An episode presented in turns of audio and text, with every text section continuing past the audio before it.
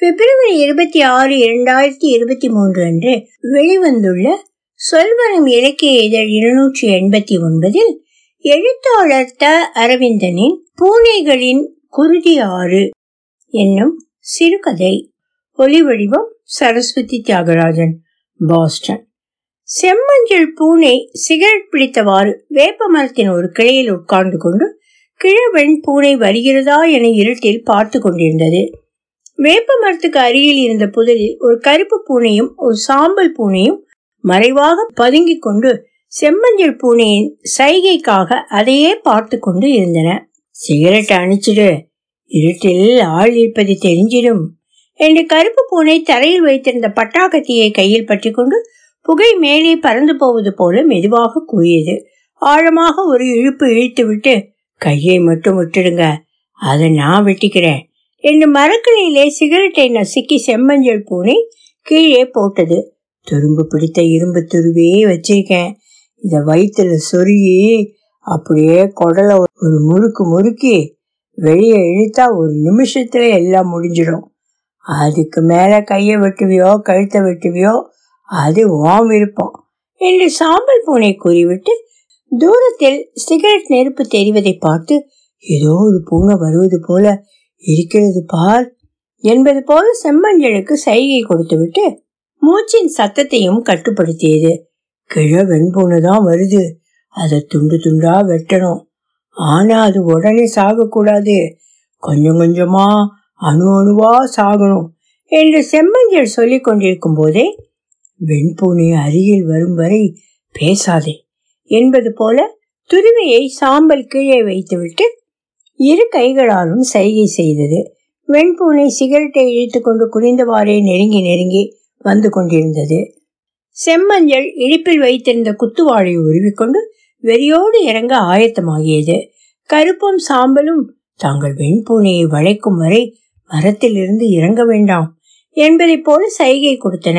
அதை கேட்காமல் ஆவேசத்தோடு செம்மஞ்சள் மரத்திலிருந்து இறங்க முற்பட அது கையில் இருந்த குத்துவாள் நழுவி கீழே ஒரு கல்லின் மீது விழுந்து சத்தம் வர சுதாரித்து கொண்ட வெண்மை சிகரெட்டை கீழே இருந்துவிட்டு உயிரை நோக்கி வேகமாக ஓட்டம் எடுத்தது ஆனால் புலி பாய்ச்சல் எடுத்த கருப்பும் சாம்பலும் சுற்றி வளைத்து வெண்மையின் கால்களை தட்டி கீழே விழ வைத்து அழுத்தமாக பிடித்து கொண்டன. குத்துவாளை எடுத்துக்கொண்டு ஓடி வந்த செம்மஞ்சள் வெண்மையின் நெஞ்சிலே ஓங்கி ஓங்கி வெறியோடு குத்தியது. ஏண்டா உனக்கு கொடுத்தது போக மீதி கொஞ்சம் சொத்தை தானே உன் தங்கச்சிக்கு கொடுத்தோம் என்று வெண்மை சொல்ல வந்தது. எல்லா மயிலும் எங்களுக்கு தெரியும். வாய் மூடுடா என்று குத்துவாளை முகத்திலேயே பலமுறை இறக்கிவிட்டு கருப்பிடமிருந்து கத்தியை பிடுங்கி இந்த கைதான ரிஜிஸ்டர் ஆபீஸ்ல கையெழுத்து போட்டது என்று வெண்மையின் கையை வெட்டி துண்டாக்கியது. இப்படியே இழுத்துக்கிட்டு இருக்க கூடாது சட்டு புட்டுன்னு முடி துடிச்சுக்கிட்டே இருக்கு பாரு. என்று கருப்பு கத்தியை பிடுங்கி வெண்மையின் கழுத்தை வெட்டுவதற்கு போனது. என் அப்பன் உடனே சாகக்கூடாது. துடி துடிக்கணும். தூக்குங்க என்றதும் மூன்றும் வெண்மையை தூக்கி வந்து தண்டவாளத்தில் போட்டுவிட்டு காத்திருந்தன. எக்ஸ்பிரஸ் ரயில் தடதடத்து மேலேறி போகும்போது வெண்மையின் அலறலை கேட்க வேண்டும் என்று செம்மஞ்சள் அதன் காதுகளை ஆனந்தமாக்கி கொண்டே இருந்தது. எக்ஸ்பிரஸ் அடித்து போன போது வெண்மையின் கூழ் தெருப்பில் கூட சிறு சத்தமும் வரவில்லை. வெகு தூரம் தொடாமல் பின்னால் அமைதியாகவே உட்கார்ந்து வந்து கொண்டிருந்த மனைவியான வெண்சாம்பல் பூனை வனச்சாலை பகுதிக்குள் நுழைந்ததும் தோளில் கையை போட்டதும் மோட்டார் சைக்கிளை ஓட்டிக் கொண்டிருந்த கனவானான பழுப்பு பூனையின் இதயம் பனியில் உறைந்தது போல ஆகி கொஞ்ச நேரம் தீண்டலின் சுகத்தில் மிதந்தது. பிறகு அந்த கையை புதிதாக பற்றுவது போல ஆசையோடு தடவிவிட்டு அதனுடைய இடுப்பை பிடித்துக் கொள்ளுமாறு கையை கீழே இழுத்து விட்டது. அதை ஏற்று உடனே அதன் வயிற்றை தடவியவாறே வெண் சாம்பல் இழுப்பை பிடித்துக் கொண்டதும் பழுப்புக்கு கண்கள் கலங்கி விட்டது. ஆறு மாசமா கோவிச்சுக்கிட்டு அம்மா வீட்டிலேயே இருந்தவ அழைச்ச உடனே வர்றானா? நம்ம மேல ஆசை இல்லாமலா வருவா? ஒருவேளை பிள்ளைகளுக்காக வர்றாளோ? அவளை வீணாக நான் தான் சந்தேகப்பட்டுட்டேன். அவளிடம் மன்னிப்பு கேட்கணும். ஆனா இந்த செல்போனில் மூழ்கி கிடக்கும் பழக்கத்தை மட்டும் இன்னும் விடல. இப்போதும் செல்போனில் எதையோ துருவிக்கிட்டு தான் வர்றா.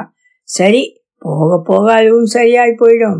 என்று நினைத்தவாறே வெண் சாம்பலின் கையை மீண்டும் தடவி விட்டது. மின் தம்பியில் பெயர் தெரியாத வெந்தய பச்சை நிற சிறு குருவிகள் நான்கைந்து உட்கார்ந்திருந்தன. அவற்றை பார்த்ததும் இழுப்பிலிருந்து கையை உருவிக்கொண்டு செல்போனில் அந்த குருவிகளை வெண் சாம்பல் படம் எடுக்க முயற்சித்தது. வண்டி சென்ற வேகத்தில் படம் எடுக்க முடியாமல் வெண் சாம்பல் தவித்தது. உடனே வண்டியை திருப்பி கொண்டு வந்து குருவிகள் உட்கார்ந்திருந்த இடத்திலேயே பழுப்பு நிறுத்தியது. வெண் சாம்பல் இறங்கி போய் குருவிகளை படம் பிடிக்க கைகளை உயர்த்தியது. அதற்குள் அந்த குருவிகள் பதறிக்கொண்டு நாலா பக்கமும் பறந்தன. பரவாயில்லவா போற வழியெல்லாம் அந்த குருவிங்க தென்படும். படம் எடுத்துக்கலாம் என்றதும் வெண் சாம்பல் வெட்கத்தோடு ஏற்றுக்கொண்டது போல வந்து வண்டியில் ஏறி உட்கார்ந்து கொண்டது. வழிநெடுக குருவியை தேடியவாறே பழுப்பு வந்து கொண்டிருந்தது. செல்போனில் மூழ்கியவாறே வெண் சாம்பல் வந்து கொண்டிருந்தது. விழாமரம் இருந்த மலைக்குண்டு பகுதிக்கு வந்ததும் வண்டியை பழுப்பு நிறுத்திவிட்டு அந்த குன்றுக்கு வா போவோம் அங்க நிறைய குருவிங்க இருக்கும். ஆசிரிய படம் எடுக்கலாம். என்றவாறே வெண் சாம்பலின் தோளில் கையை போட்டு அணைத்தவாறே வந்தது. வெண் சாம்பலுக்கு உடலெல்லாம் வியர்த்து உதறல் எடுப்பது போல இருந்தது. அதை காட்டிக்கொள்ளாமல் செல்போனில் ஏதோ பார்ப்பது போலவே வந்து கொண்டிருந்தது. குன்று அருகே வந்ததும் பழுப்பு கொஞ்ச நேரம் இரு இங்கேயே இரு வந்துடுறேன் என்றவாறே போய் மலைக்கற்களுக்குள் பதுக்கி வைத்திருந்த கத்தியை எடுத்து வந்தது. வெண் சாம்பல் பதறி திரும்பி ஓடிவிடலாம் என்பது போல கால்களை இரண்டடி பின்னால் எடுத்து வைத்தது. பயப்படாத என்று சிரித்து கொண்டே குருவிக்காக உன்னை இங்கு அழைச்சிட்டு வரல. இந்த கத்தியை காட்டி உங்ககிட்ட மன்னிப்பு கேட்கறதுக்காகத்தான் அழைச்சிட்டு வந்தேன். உன்னை இங்க அழைச்சிட்டு வந்து கொல்லணும் தான் முதல்ல திட்டம் போட்டிருந்தேன். அதுக்காக தான் இந்த கத்தியையும் பதுக்கி வச்சிருந்தேன். நீ இல்லாம ரெண்டு பொம்பளை பசங்களும் படுற கஷ்டத்தை பார்க்க முடியல. அதனால தான் அந்த முடிவுக்கு வந்தேன். ஆனா என் மேல இத்தனை அன்போடு இருப்பேன்னு தெரியாம போச்சு. இது முன்பே தெரிஞ்சிருந்தா எப்பவோ வந்து அழைச்சிட்டு வந்திருப்பேன். இனிமே உன்னை சந்தேகப்பட மாட்டேன். அந்த ஆள் பேரை சொல்லி உன்னை திட்ட மாட்டேன். எல்லாத்தையும் மறந்துடுவோம். புது வாழ்க்கை தொடங்குவோம். என்னை மன்னிச்சிடு. என்று கத்தியை தூக்கி போட்டு விட்டு வெண் சாம்பலை நெருங்கி பழுப்பு முத்தமிட போனது.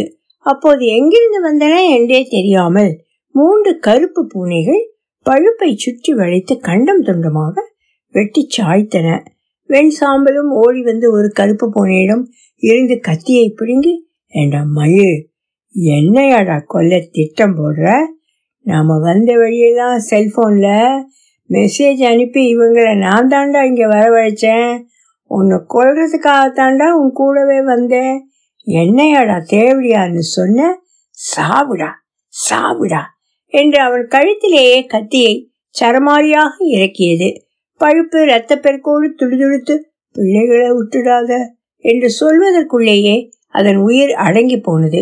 அதை அறியாமல் வெண் சாம்பல் என்றால் நாயே இவன் கூட தான் போகக்கூடாதுன்னு இப்ப பாரு உன் எதிரிலேயே அவனை கட்டிப்பிடிக்கிறேன் என்று அதன் கருப்பு பூனையை இழுத்து கட்டிப்பிடித்து முத்தமிட்டு கொண்டிருந்தது. போதையில் தள்ளாடியவாறே நள்ளிரவு வந்து சேர்ந்த போது வீட்டின் மரக்கதவு பூட்டப்பட்டிருந்ததில் ஆத்திரமடைந்த சாந்த நிற பூனை அதை ஆவேசமாக ஓங்கி ஓங்கி தட்டியது. டேய் நீ வேலையில் இருக்கப்பவே செத்து தொலைஞ்சாவது எனக்கு கவர்மெண்ட் வேலை கிடைக்கும். சாவிடாதாலும் சாக மாட்டுற. கதவை திரட நாய.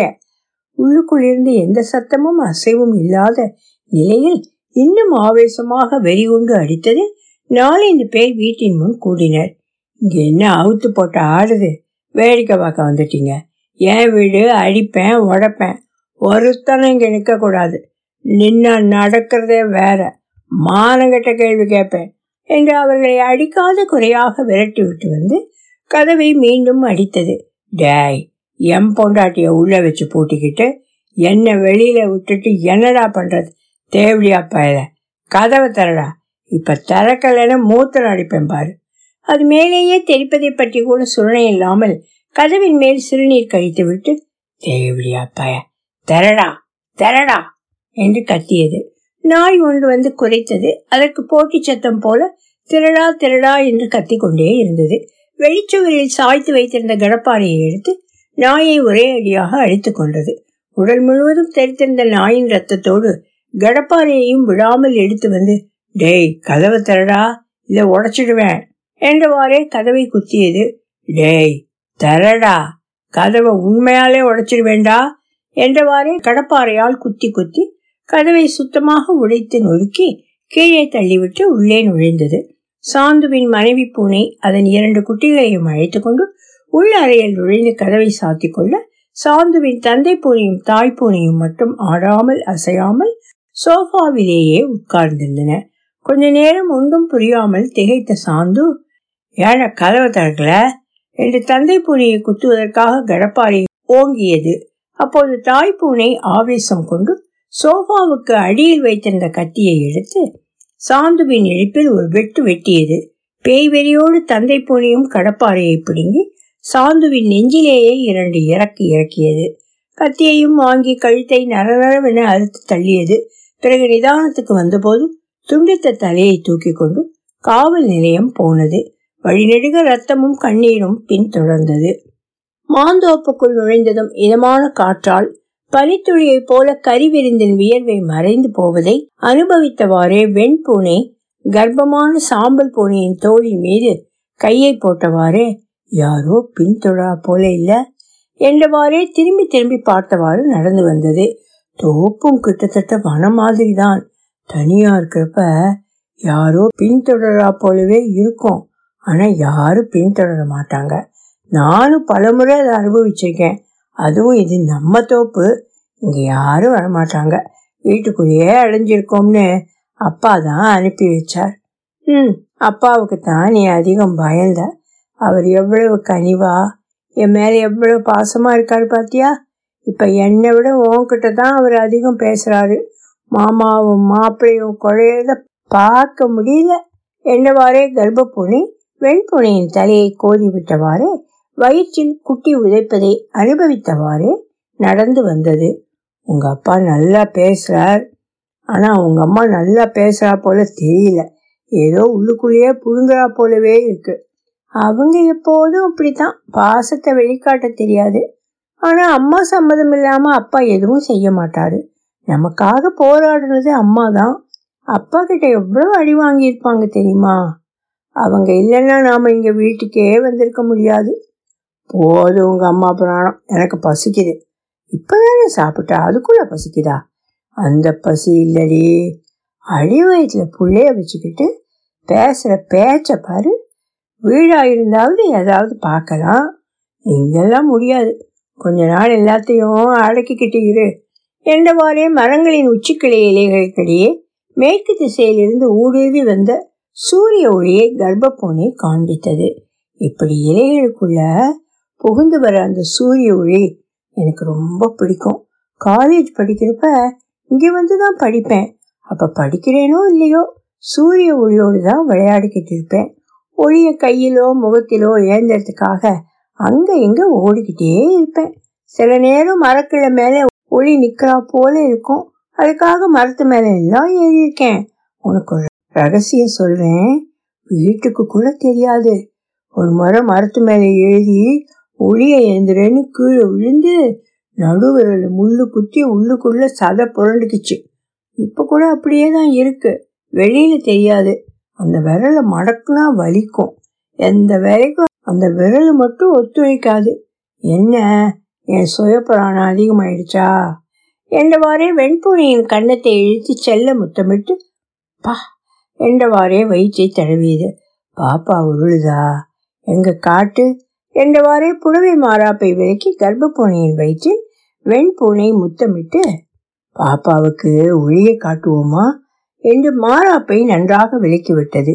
ஒளி நன்றாக துல்லியமாக பட வேண்டும் என்பதைப் போல கொஞ்சம் அங்கும் இங்குமாக நகர்ந்த கர்ப்பப்பூனை ஒளியை வயிற்றில் ஏந்தியது. சூரிய ஒளி நேராக படுறதால பாப்பாவுக்கு ஏதாவது பிரச்சனை வருமோ? என்று வெண்பூனை கேட்டதும் இவர் எதுவுமே வேணாப்பா என்று மார்பை இழுத்து மூடிவிட்டு இங்க எனக்கு பிடிச்ச இன்னொரு இடம் இருக்கு.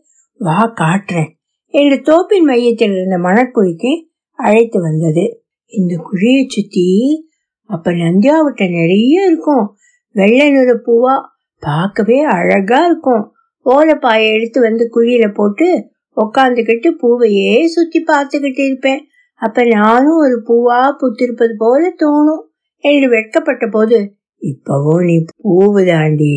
என்று வயிற்றை முத்தமிடுவதற்காக குனிந்த வெண்பூனை திடீரென்று பூமி அதிர பலர் ஓடி வருவது போல சத்தம் கேட்டு திரும்பி பார்த்தது. அதற்குள் அதன் கழுத்திலேயே வெட்டு விழிந்தது. நாய உனக்கெல்லாம் என் பொண்ணு கேக்குதாடா? சாவுடா சாவுடா சாவுடா என்று உடல் செய்ய செய்ய வெட்டு விழுந்து கொண்டே இருந்தது. அப்பா அவரை விழுப்பா உன்னை நம்பித்தானப்பா வந்தோம் என்று அலறியவாறே கர்ப்ப பூனை அப்பா பூனையை தள்ளி விடுவதற்கு ஓடியது. அதற்குள் உடன் வெட்டி கொண்டிருந்த இரண்டு சாம்பல் பூனைகள் கர்ப்ப பூனையை துண்டு துண்டாக வெட்ட அது வயிற்றுக்குள் இருக்கிற சாக்கடையை தனியாழுங்கடா என்று அப்பா பூனை கத்தியது. சிறிது நேரத்தில் எல்லா வேலைகளும் பிசிறில்லாமல் நடந்து முடிந்ததும் அந்த ரெண்டு சாக்கடையும் எங்காவது காணாம அடிச்சிடுங்க இந்த சனியனை இந்த குழியிலேயே போட்டு மூடுங்க என்றவாறு அப்பா பூனை திரும்பி பார்க்காமல் போய்க் கொண்டிருந்தது. ரத்தமாக மாறியிருந்த ஒளி நடுக்கத்தோடு இருளத் தொடங்கியது. துண்டிக்கப்பட்ட சிறுவனின் தலையை தேடி ஒரு குழு இரு படகுகள் மூலம் நேப்பியர் பாதத்துக்கு அருகிலான கூவத்தின் சாக்கடையில் தேடிக்கொண்டிருந்த போது ஜீப்பில் செம்மஞ்சள் பூனையை வைத்துக்கொண்டு இன்ஸ்பெக்டர் பூனை ஒவ்வொரு இடமாக அழைத்துச் சென்று விசாரித்துக் கொண்டிருந்தது. எப்போதும் சிரித்து கொண்டே இருந்த அந்த செம்மஞ்சள் பூனை எந்த விசாரணைக்கும் மறுப்பு தெரிவிக்காமல் அழைத்த இடத்துக்கெல்லாம் சென்று முழு ஒத்துழைப்பு கொடுத்து என்னையா உன் ஒருத்தனால எத்தனை பேருக்கு கஷ்டம் பாரு. உண்மையை சொல்லிடியா? என்ன உண்மை சார்? முண்டமான உடம்பு. மலக்கோட்டை எக்ஸ்பிரஸ்ல ஒரு பெட்டியில கிடைச்சிது. ஒரு காலு சைதாப்பேட்டை குப்பை தோட்டில் இன்னொரு காலு கோட்டுபுரம் குப்பை தோட்டில் ஒரு கை அடையாறு குப்பை தோட்டில் இன்னொரு கை நீலாங்கர குப்பை தோட்டில் தலை மட்டும் கிடைக்கல. கூவத்தில் கிடக்குதான்னு தேடுறீங்க. என் மேலே உங்களுக்கு சந்தேகம் அங்கங்கே அழைச்சிட்டு போறீங்க. நீங்கள் அழைச்சிட்டு போகிற எல்லா இடத்துக்கும் நானும் வருவேன். இதுக்கு மேலே என்ன உண்மை சார் இருக்கு? வெட்டின தலையை நீ கூவத்தில் போட போறேன்னு உன் ஃப்ரெண்டு கிட்ட சொல்லியிருக்க? ஏன் சார் ஜோக் அடிக்கிறீங்க?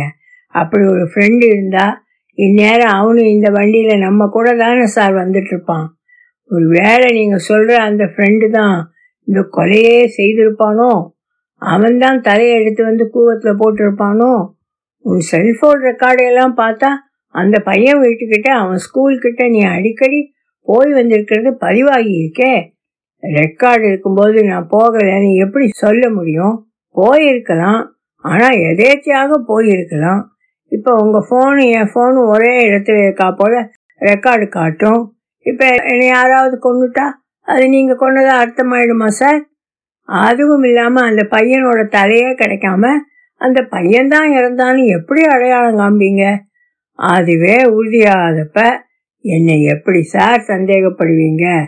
என்று சிரித்தது. உனக்கும் அந்த பையனோட அப்பாவுக்கும் ரியல் எஸ்டேட் தொடர்பா முன்விரோதம் இருந்ததுன்னு சொல்றாங்களே அது உண்மைதான் சார். மறுக்கல. ஆனா அவன் ஃப்ராடு சார். அயோக்கியம். ஊரை அடிச்சு ஒலையில போடுறவன். போலி டாக்குமெண்ட் ரெடி பண்ணி நிலம் பறிக்கிறவான் ஒயிட் காலர் திருடான் அவனுக்கு என்னோட மட்டும் விரோதம் இல்லை பலரோட இருக்கு. சார் நீங்க சொன்னதும் தான் உங்களுக்கு தோணுது. ஒருவேளை எல்லோரையும் ஏமாத்தி நிலம் பறிக்கிறானே? அதனால நிலம் நிலன்னு நாயா அலையிறியே? உன் பிள்ளை எங்க கிடக்குறான் பாருன்னு. காட்டணுங்கிறதுக்காகத்தான் கை காலையெல்லாம் குப்பை தொட்டியில போட்டுட்டு தலையை மட்டும் கூவத்துல போட்டிருப்பானுங்களோ? என்று மீசையாலும் சிரித்தது. எவ்வளவு திறமையா பேசுற? எப்படியும் தலை கிடைக்காதுன்னு நம்புற? கொள்றதுன்னு முடிவெடுத்த நீ அந்த ஆளையே கொண்டு இருக்க வேண்டியது தானே? அந்த பையன் என்ன பண்ணணும் பாவம் பத்து வயசு பையன். என்ன சார்? நான் சொன்ன மாதிரியே பேசுறீங்க. காட்ஃபாதர்னு ஒரு இங்கிலீஷ் படம் சார். மார்லன் பிராண்டோ நடித்தது அது ஹாலிவுட் படத்தில் நடிக்க ஒருவருக்கு வாய்ப்பு கொடுக்க சொல்லி படத்தின் உரிமையை வச்சிருப்பவரிடம் காட்ஃபாதரின் ஆள் கேட்பான். அவர் உறுதியா தர மறுத்துருவார் அப்புறம் என்ன நடக்கும்னா அந்த உரிமையாளர் தூங்கிக்கிட்டு இருக்கும்போது அவர் ஆசையா வளர்த்து அவரோட இருந்த குதிரையின் தலையை வெட்டி அவரோட படுக்கையில வச்சுட்டு போயிடுவாங்க. அதுபோல எல்லாரையும் ஏமாத்தி பணம் சேர்க்கிற எதுக்கு ஆசை மகனுக்கு தானே? அதனால அவனையே ஏற்றுக்கிட்டோம்னா எல்லாம் முடிஞ்சு போச்சு இல்ல ஆயுள் முழுக்க சேர்த்தது எல்லாம் பால் தான் அதுக்கப்புறம் நடப்பணம் தானே? அப்படின்னு கணக்கு பண்ணி கொண்டிருப்பானுங்களோன்னு தோணுது சார். அந்த பையன் நீ ஏன் கொல்லேன்னு சொல்லிட்ட. பாத்தீங்களா சார்? எனக்கு தோணுத சொன்னேன். அதனால நான் தான் கொலை செய்தேன்னு ஆகிடுமா? சார் காலையிலேருந்து சுற்றிக்கிட்டே இருக்கிறல்ல பயங்கரமாக பசிக்குது. நல்ல அசைவ ஹோட்டலாக பார்த்து நிறுத்துங்க. சாப்பிடுவோம்.